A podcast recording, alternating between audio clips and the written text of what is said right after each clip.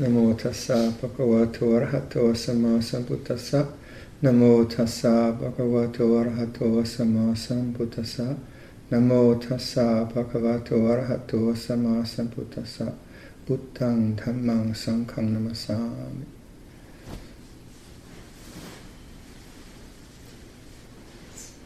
This, this little meditation is uh, a kind of very simple example of how we try to live a contemplative life. And in a contemplative life, one one is concerned about uh, really coming home. And well, at least this is the way I see it. And so that, just my suggestion to feel the heat in the body, to uh, listen to the sound of the plane going by, to feel the posture, to hear the fan. These are simple things, they're ordinary, but they're in the present moment. And when we make the effort to pay attention into the present moment without desire or fear, we're not uh, we're not averse we're not averse to the sound. Neither is it sort of fascinating that we're so enthralled by it that we're absorbed into it. We're just very neutral. So we choose very, very neutral things and um, notice them, and then notice that the awareness itself is not the condition. It's not the heat. It's not the pressure in the hands. There's something about our capacity to be aware which is bigger than the changing sense experience. And in, in the Thai tradition, we say it's the one who knows, puru, or awareness and clear comprehension. Um, so there's different ways it's described, mindfulness. But there is this capacity to be present and to know what's going on and not be not be fighting it, not be trying to get rid of it. Or if we are fighting it, we're trying to get something else, to know that as well. And that sense of knowing is, is one way to look at it, is our, is our real home. The, the other things are certainly part of our life. So my body is a part of my life, and my my relationships with monks and family are part of my life, and um, the things like my glasses and the water, they're all part of my life, but they're not really reliable and not my real home. And then finding a real home, a sense of knowing, being present, being clear, is quite ineffable, because it's not it's not extreme. It's not something that is necessarily deeply peaceful. It can be. Or it's not, uh, it's not driven by excitement. It's not motivated by fear. It just simply is knowing, knowing these things as they come and go. Uh, beauty, beauty has a certain power on our minds.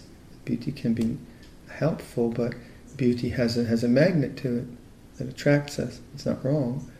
And then ugliness and, and uh, things which repel our senses, they also have a power over the mind, because they pull us in a kind of negative way. So if you think about how sense consciousness works as a kind of uh, so like magnetic poles, if you have the po- if you have the, the the positive and negative poles, then if you put positive positive, it repels negative negative, and so on. Uh, in the same way, our our, our our our our sense experience is constructed to have this kind of push-pull relationship to the sense world, which is necessary, biologically necessary. Um, So that if I, if I smell that the, you know, the milk is off, that's a that's not a pleasant smell. I'm not drawn to it, so I make an effort to oh I better throw the milk out because it's gone off, or I'll get sick. So this push-pull of our sense experience is, is natural. It's, it's okay, uh, but it is quite addictive. Not addictive in a, in a sort of drug sense, but it becomes addictive in the sense that our, our attention is preoccupied with this push-pull going on all the time. And that applies not just to our, our sense bodies, but also to to our uh, mental bodies, you know, the, uh, like the mental realms we get into. Our emotions and our thoughts and our views and opinions can be very, very attractive uh, and very compelling or very horrible, and we try to get rid of them. So the one of the things we try to look at in contemplative life is like what, what is it about our experience from day to day, moment to moment, that takes us away from our real home? What is it about my my conditioning in my society, in my place, that I'm, I, I just can't stay home. Why? Why is that? And I would contemplate that way if I saw that this coming home was important. If I didn't see that as important, I saw excitement was, was more important, or creativity was more important, or or uh, uh, just the temperature in the room, pleasure. If I thought that was important, then I wouldn't I wouldn't be doing this.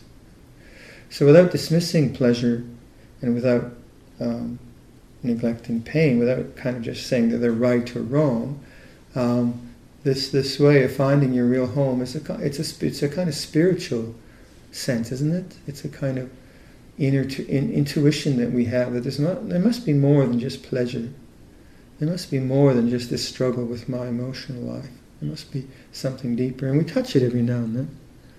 And we touch it with when you you see something quite truly awesome, like a rainbow, or uh, you see like maybe a, the beauty of a child's smile. Something really stops your mind, and you're just present to the to that to whatever is going on. So those of us who are on a spiritual path have have that intuition that there is something profoundly good and peaceful about about a, there's a human possibility for that. So the way Buddhism approaches that, so so you have to have that interest, I think, right? Otherwise we wouldn't be here. So the way Buddhism approaches that is through through the understanding of awareness as something which can be a real home, and then the investigation around those things which preoccupy my attention. So if I'm if I'm preoccupied with um, uh, creativity, you know, every time I want to do something all the time, uh, I, I I read, uh, I do one thing, and then I want to pick up another thing and another thing, and say, well, actually, I haven't been home for a long time. I'm just my mind keeps going into one project after another. Or maybe it's just like reading novels. There's nothing wrong with them. Novels are fine; they're interesting. But I like pick up one, and I go to another, another, another. And I begin to see, well, the mind is always externalized, it's always needing to go to an object. And I say, oh yeah, that's uh, that's interesting. That's, that's a habit I have, don't I? Every time there tends to be a chance to just stop, I pick something else up. It might be, it might be like worry, you know, something like that, where I, uh, you know, I'm worrying about family, or worrying about monastery, or my own health, and then, then someone says something happens, I realize, oh, that's an unfounded worry, it's not really worrisome, and I pick something else up. It doesn't really matter, because my mind has become habituated to worry, so it's not proud. It'll pick anything to worry about. And and these these sort of patterns of distraction are are are very much seen better if we meditate. So when we meditate and we deliberately develop the home ground, cultivate this sense of being home, then as our habits take us out into sense objects in a way which is unskillful, and we need to we need to do that, but in a way that is unskillful, it's like a compulsion or or a, a restlessness that always needs to be done. You know, like um, we need to attend to our responsibilities, we need to attend to our bodies, and we need to uh, attend to the problems of them. Uh, of the world in, in whatever way we can, but if our mental space is so preoccupied with those things, then we, list, we, we miss that spiritual possibility. Whereas if we begin to really touch home and abide at home and know what that means and do that again and again and again, we have a place that's very refreshing, it's very energizing and, and, and uh, very helpful, and actually we function better. We're more creative, we have more compassion. We really, we really do do function better. Um, so the, the the teachings talk about the kind of various things we get attached to, or and one of the ways um, that I like it is is is um, the way uh, Lumpodun uh, contemplated the Four Noble Truths. He said that switched around. He said the mind going out is the cause, and the result of the mind going out is suffering. They're not suffering in terms of uh, like horrible, terrible thing, but the, the, the, say, let's say the mind has lost its home ground. It's forgotten its home ground. and so it's out in in kind of alienated refugee land. So the mind going out is the cause, and the result of the mind going out is suffering. The mind knowing the mind is the path, and the result of the mind knowing the mind is the end of suffering. And suffering here is it's the word dukkha, and it's it's the it's the sense of, let's say let's say not being at home, just for the sake of this this description, not being home. So uh, as a, as a contemplative um, little piece of, of teaching, you can you can start to employ that. So you you you take that. The last part, you say, the mind knowing the mind. So what does that mean? So what I was suggesting is when, when I know it feels hot, I know I feel sweaty, and I know maybe I don't like it. And I really know that's what it feels not liking, and that's what sweaty feels like. Then it's the mind knowing the mind. I'm present, I know what's going on. Uh, but if I, you know, after a while, maybe I'm sweating and I start to fall asleep. Oh God, I don't want to be here. It's too hot. I don't like this. That's the mind going out into aversion, which is maybe caused by the heat. And that's suffering. So the, the condition of unpleasantness is still the same, right? It's still hot. It's still hot.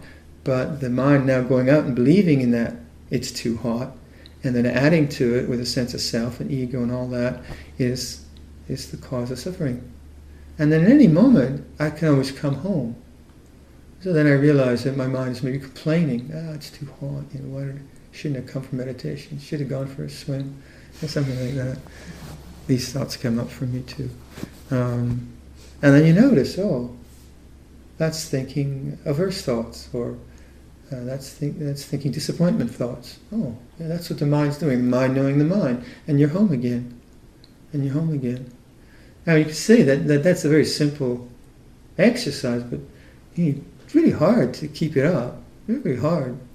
It's easy to maybe get the theory. It's very, very hard to actually do that. And so that's the idea of, of training in Buddhism, that that um, we we we get we get the right understanding. So for me, this is a really lovely little kind of model to work with. We get the right understanding, understand where home is, and then we try to train to just come home.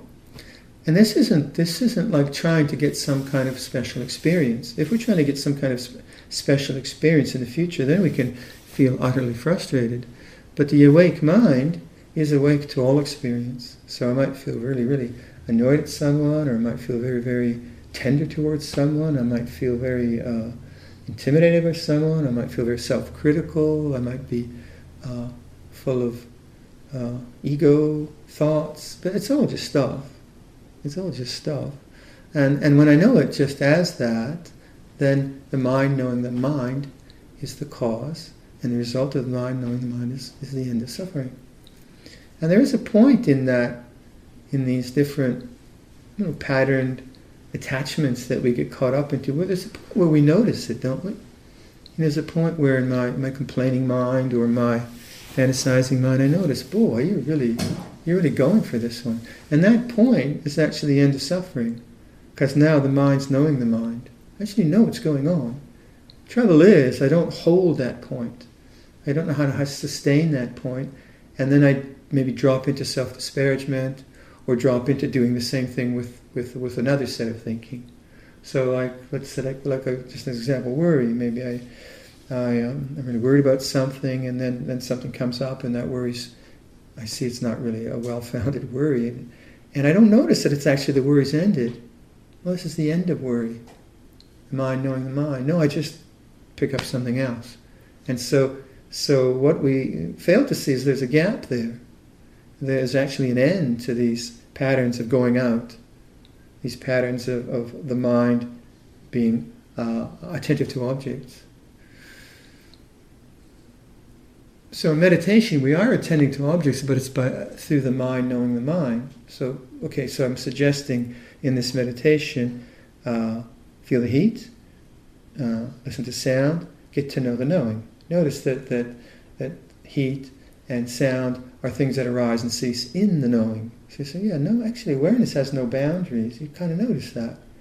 You know, awareness really isn't in this room. Actually, this room is in awareness. Ah, look at that. And that that's not saying that I'm some kind of omnipotent being, and you know, I'm kind of... It's, it's how I experience life, that, the, that this room is in awareness. The heat is in awareness. And you, get, you start to get that perspective, and then what you, you begin to see is when, when you notice the habits of mind cease, well, awareness has always been there. It actually never went.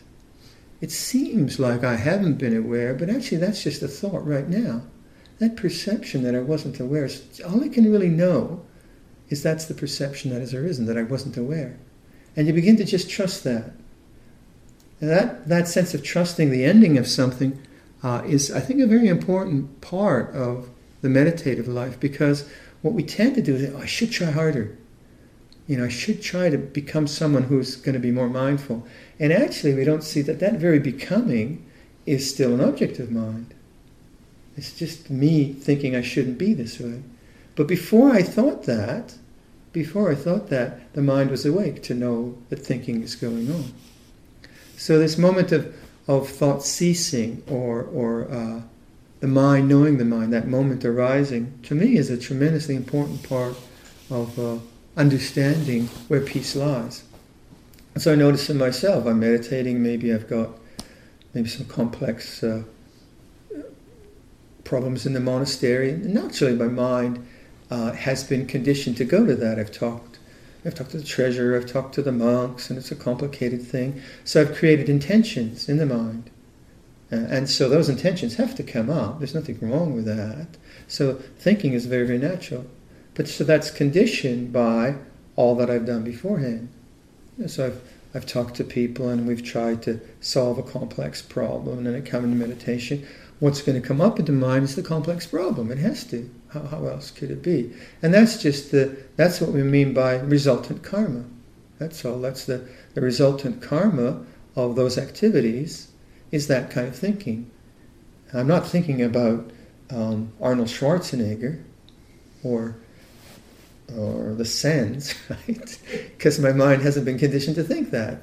So I see that actually this arising of thought processes is natural. It's not that I'm sitting down intentionally, deliberately, trying to think of the problem. In fact, I'm not, not trying to think of the problem, it just comes up.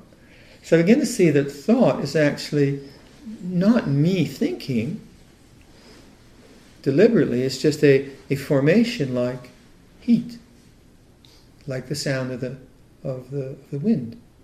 It's just a natural formation. And as I see it that way, I begin to let go of this um, self-identity with thought and just try to get rid of thought. I say, oh, no, no, thinking is this way. And you begin to see the end of thought. It, as I see the end of thought, I don't get I don't get this kind of uh, restlessness. I have to I have to try harder to get rid of thought. Actually, I'm, I'm here already.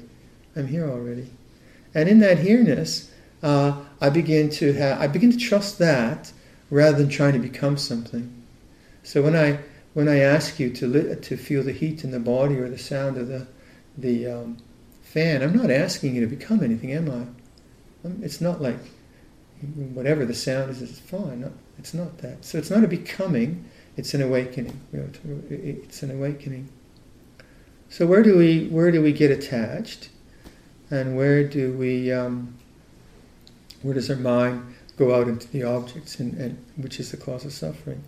Well, one is the obvious is just uh, uh, you say what like modern distractions in in uh, uh, iPhones. Say that's a very obvious one. People just glued to their iPhones, so their their mind is always out, which isn't immoral. There's nothing wrong with that. But as long as the mind is out and fascinated by Uh, whatever is on the screen, it's not available for the peace of the heart. So it's unavailable. It's unavailable. So one of the words I've always liked is make yourself available by knowing the way things are. When I just feel the heat in the body, and I, feel, and, if, and, I, and listen to the wind, I become available to peace. Because I'm no longer distracted by heat, I'm available to peace. And if I can hold that availability, that attentive presence, then I begin to see that the background behind sense experiences are peaceful. That's hard to notice. It's it's, it's easier to notice fear. Right? Um, so that that's one thing, obviously, that just the kind of distractedness of of our of our of our culture and and, and those kinds of things. Uh, but one of the things that very very much get uh, get us caught up and and and the things that we get attached to is uh, uh, views and opinions. These are. Um, The Buddha spoke about the power of what we call ditupadana, the attachment to views and opinions. Now, views and opinions are natural, and we need them again. You know, if you didn't have uh, some views and opinions about, say, diet and cooking, you know, we wouldn't have a meal today. Uh, so views and opinions are fine. They can come from experience, from from knowledge, and so on. But what what we mean by is attachment to views and opinions is when when we don't see them as simply constructs of mind, which are conditioned by all kinds of factors, and when they are, when they, when the world doesn't fit those views and opinions, we suffer. So let's say, uh, our, I was thinking yesterday about disappointment. Someone was disappointed with me. Okay, uh, and I'm trying to say, you know, teachers are disappointing. Their nature is that they're sometimes disappointing. And children are disappointing. And husbands are disappointing. And wives are disappointing. And monasteries are disappointing. And your own mind is most disappointing oftentimes. Because it's just natural. Disappointment is a natural condition. Yeah? Now, when I hold to an opinion, and I don't even see it sometimes, that, say, this person was holding to the opinion that I should be a certain way. Right? Which which was valid, yeah. I should be assumed, but I wasn't. I wasn't that particular way. I wasn't immoral. I was just being human. And uh, their what they held to was they held to the the the, the, the opinion that uh, this monk should be this way, and he's not that way, and I'm disappointed. Right? That's a natural occurrence. That's a natural occurrence. If I was acting immorally, then the person calls me on it and I say, yeah, okay. But since I wasn't, it's just human emotions, what I tried to indicate was actually, um, is the problem me? Or is the problem you? Or is the problem just attachment to a viewpoint of how life should be?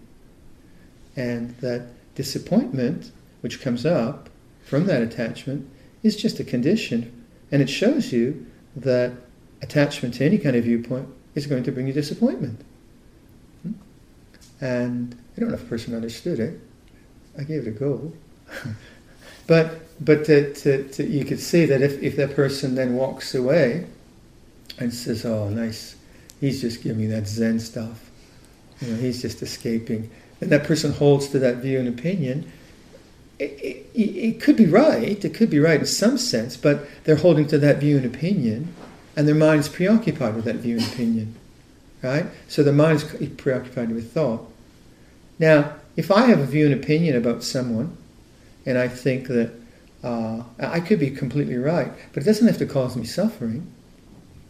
It doesn't have to cause me, I don't have to hold it in my mind for long, long periods of time. I just say, oh, that's an opinion, it's a view, it's valid. So let's say um, the plumber comes. It's not our, we have a very good plumber, but if a plumber comes and he does a bad job, right, then I have an opinion that this is not a good plumber. And if someone says, do you know a good plumber? I said, no, my plumber's not good.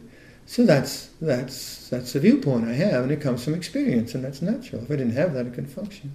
But to hold to the view and opinion, to hate this plumber, to hate his family, to be disappointed in him, to kind of every every every time I think of the plumber, he you know he ripped me off, or my toilet is still leaking. To be just preoccupied with this plumber would be suffering, would be suffering. And and this comes up so much, doesn't it? Like views and opinions about how we should ourselves be. They're very strong. Like the, our culture has a tremendous amount of self self judgment. And very harsh sometimes about what we should be, and so we we we have a kind of we hold to a viewpoint of what Like for me, what a perfect monk is, or a perfect senior monk is, or a perfect teacher, a perfect abbot, how I should be. I compare myself to Ajahn Chah, Ajahn Sumedho, how I should be, how I should be. And that's a, that's a recipe for disaster, for suffering. The other would be, well, it doesn't really matter, and I just goof off all the time. That's also a recipe for disaster. But to, what what our what my teachers have always recommended, well, first of all, just notice the way things are. Come home first, and then see, what are you creating around that now? What kind of suffering are you creating around that now? And that's the holding of a view or opinion. So, so in in this case, as in this, I'm trying to expand this example. So I, I, I, uh, um, like I, sometimes we get people who are, um, who have had unfortunate experiences with Roman Catholicism and that, um, and and and so they have a have a memory of Roman Catholicism which is un, un, unpleasant for them. Not that I, I don't want to make any judgments about any teaching, but for them, for this person, um, thinking one person, they have a very strong, strong sense of that was really a negative experience. They didn't like that at all. So then they come here and they see us doing our rituals, and they have the same response, the same reaction. Oh, it's just a bunch of ritual. And they don't like it. Now, the ones who are mindful, we say, oh, this is the way it is now. Actually, these people aren't evil. It's just what they do. And they say, oh, there's this reaction. And that reaction, I can know as an object, and the person's home again. But that's quite hard to see because it's so culturally, uh, in this particular person, so ingrained in their mind because of whatever family history and childhood history they have. It's so ingrained in the mind, they don't see that that's something they're creating. They see it as a kind of reality. And then they hold to that reality, and they have a lot of trouble with the rituals. And I've I've talked to people who feel like that, and and they'll say, you know, it took me five years before I could bow.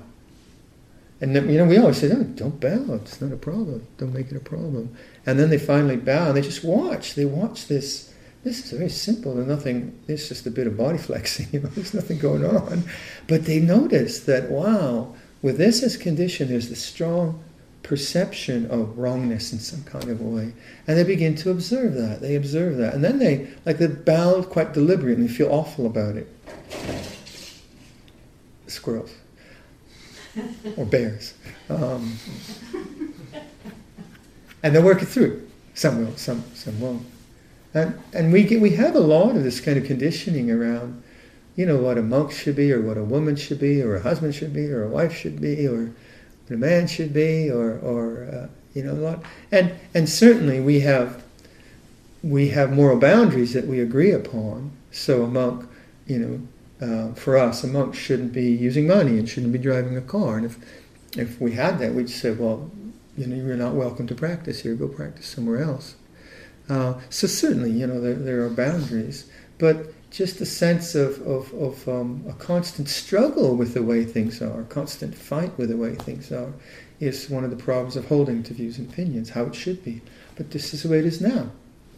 So if you take that as a kind of mantra, it sounds so, so kind of such a tautology. This is the way it is now. Well, of course, it couldn't be any other way.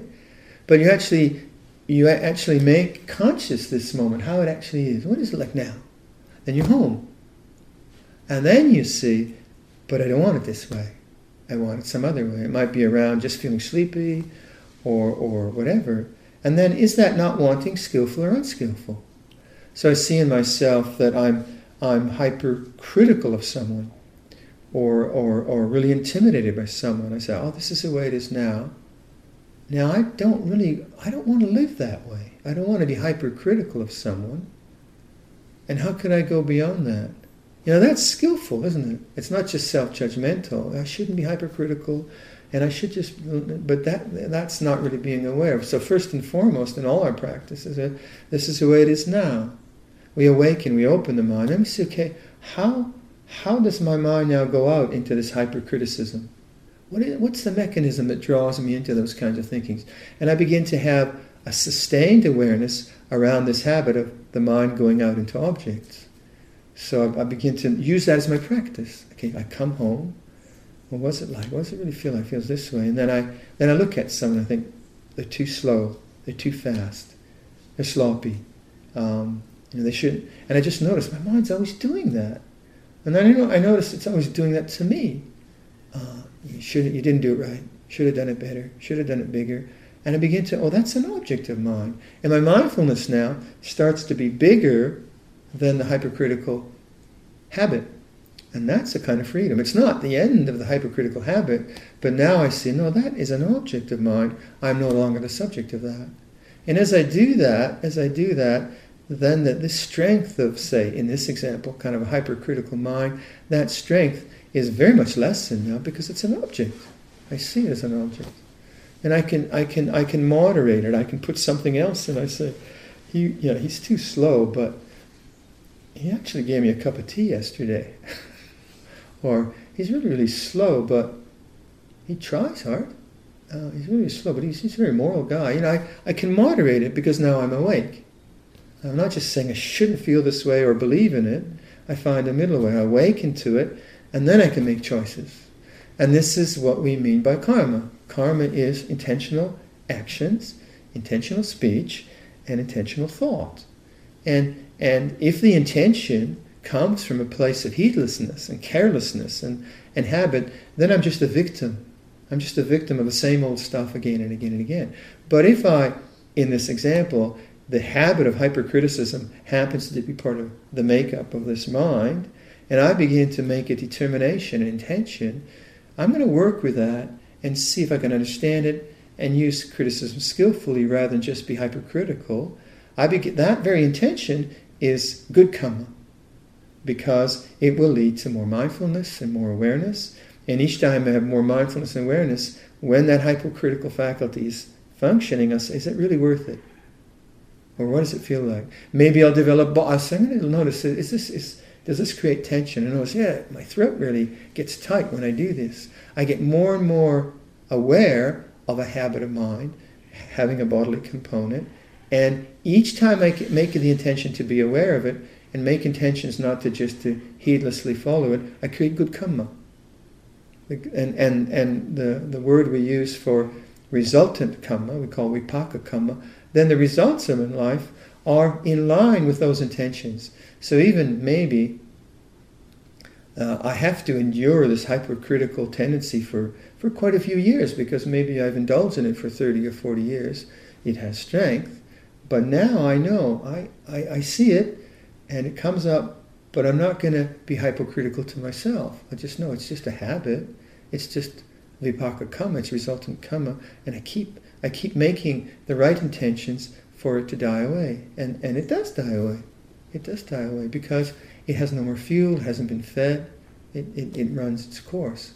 And there's a there's a there's a there's there's kind of levels of happiness we find in the spiritual life when we do this kind of work.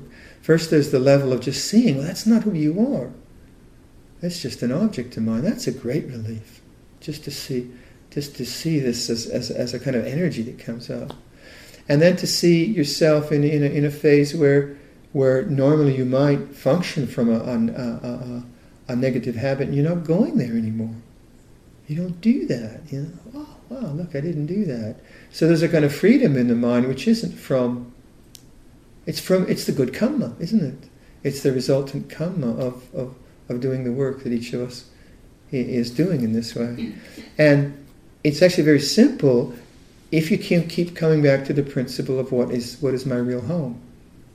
If you keep coming back to that and remembering that, then you start to contemplate what takes me up from my real home. So then if one wants to get distracted deliberately, fine. So if, if one, you know, says, I'm just sick of this Buddhist meditation, I just want to you know, listen to some loud music or something, fine. Do it. Go for it. See what the result is. See what the result is, right? So it's it's not like a straitjacket where you can't do anything, but you're, try, you're kind of not aware. Now, obviously, to do your experiments outside of moral boundaries is dangerous. So, you know, robbing banks to see if you, you know, I wouldn't suggest it. But just in the ordinary course of events, you you you you do learn by experimenting and trying stuff out. But this principle of coming home is very beautiful, very simple. Very simple, because it's always there. Home is always there. Awareness is always there. It's always available. Uh, and sense experience is always going to change and be attractive or repulsive. That's going to be there.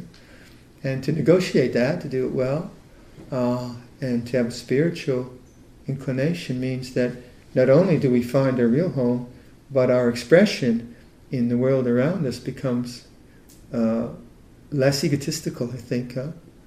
uh, less motivated by fear and desire, uh, less motivated by suffering.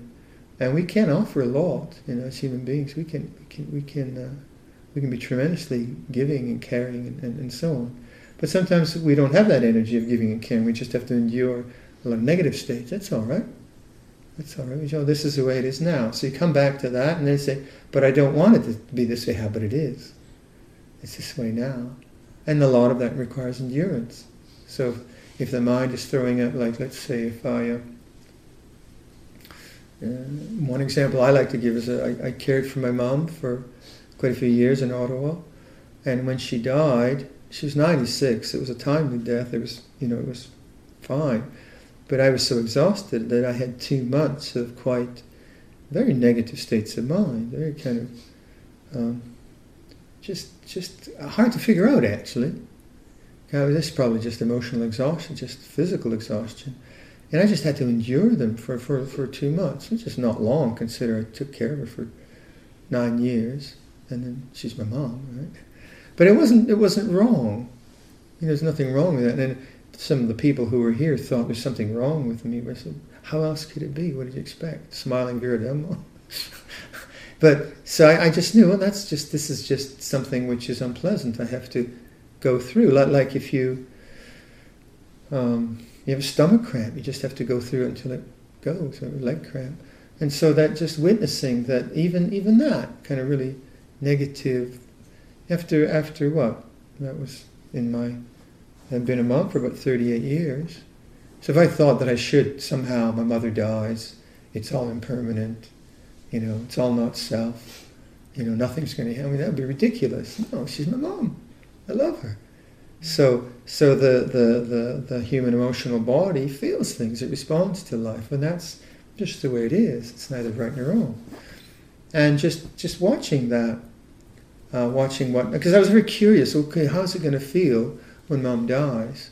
Because up until then I was just so busy with the caregiving, so full on that I just didn't, I just had to kind of put everything aside and just keep going, keep going, and, and okay, okay, what's going to happen now? And uh, at first there was a kind of uh, blankness, hey, what's happened? And, and then uh, a, a lot of love, a lot of beautiful feelings, feelings of loss, but then just kind of just just really kind of angry thoughts and depressed thoughts, but no big deal. And and so so I had to endure that. But that wasn't my fault, was it? It's not like it's wrong to have depressing thoughts or have to endure negative things. It's just natural. Just natural consequence of being an emotional being, uh, being connected to people in, in strong, strong ways. And if if if If one really takes uh, serious, or say, makes the sense of uh, our real home profound, uh, and and and uh, integrates that into one's worldview, then you, you keep remembering that. Well, this is you know, these emotions are not my real home. You know, they're transient; they come and they go. My real home is this awareness, and so you train all the time. You train with whatever, with awareness, awareness and change. So my mom. Just to finish off, I was in California, and uh, I was visiting Ajahn Pasano, and I had this dream. I think it's California. And I had this dream. My mother, when when my mother was uh, alive, she she lived in the Glebe, and she had a terrace on the fourth story of a condo, and we used to set up this beautiful potted garden for her, and my record was I think about sixty-five pot plants, and so we had tomatoes and cucumbers, and maybe ten percent were vegetables and then the rest were flowers. That's gorgeous. And Mom hadn't been able to garden for a long time, and she hadn't even developed the, the terrace because she couldn't get over without fear of falling, so I made a ramp. And then uh, I would take her out, and she was just, just so happy. She was just so happy. It was lovely to see her happy. And she loved to, to pick the tomatoes, and then we'd get a cucumber. You know, it's kind of really uh, made her feel um, alive, because her senses, she had macular degeneration, and she couldn't walk, and her mind was very, very clear. So this is a great source of joy. Springtime would come, and uh, we'd plan the garden, and then I'd go out with someone. She couldn't, she didn't leave the flat much. And we'd bring these pots, and she'd get all excited, and then uh, uh, she would watch me set up the pots. And so it was a kind of a beautiful spring-summer kind of experience together. Very important for both of us. So back to the dream. Uh, so I'm... Uh, I'm sitting with some monks, and this coffin comes in with uh, six pallbearers and this regal blue covering uh, on the uh, on the coffin. And my mom's one of the pallbearers. And I see my mom, I say, "Whee!" I was so happy to see her, right? It's this kind of incredible joy in my heart. So then she... and the pallbearers in the coffin disappear somewhere into kind of a cloudy upper staircase floor. And I rush up there, and then she's lying on her deathbed. I'm not sad at all. I'm really happy to see her. And uh, I kind of go up to her, and she's trying to whisper something. And I put my ear close to her and say, "What is it, Mom? What is it? What, what, we need some water? What is it?" And she says, "Don't forget to take take care of the tomatoes." And for me, that was just so one of the best dreams of my life. There was so much Mom, and so much uh, what she would say to me, and then all that negativity gone. It's like, you know, she had come to say, uh, "Everything's all right. Just don't forget the tomatoes," and all that negativity lifted. It was like the the whole thing was ended, ended in a, in a, in a kind of really beautiful way. And these kinds, you know, dreams and things like that, those are, they're mysterious, aren't they? We don't know what they're about. And sometimes life is like that. It resolves itself in a really beautiful way, right? And that's the way it is. And then sometimes it doesn't. It's kind of lingers in sort of uh, negative patterns you can't figure out. But if your real home is just the way it is, then things revolve, resolve themselves. They have to. They move and they change according to their own nature.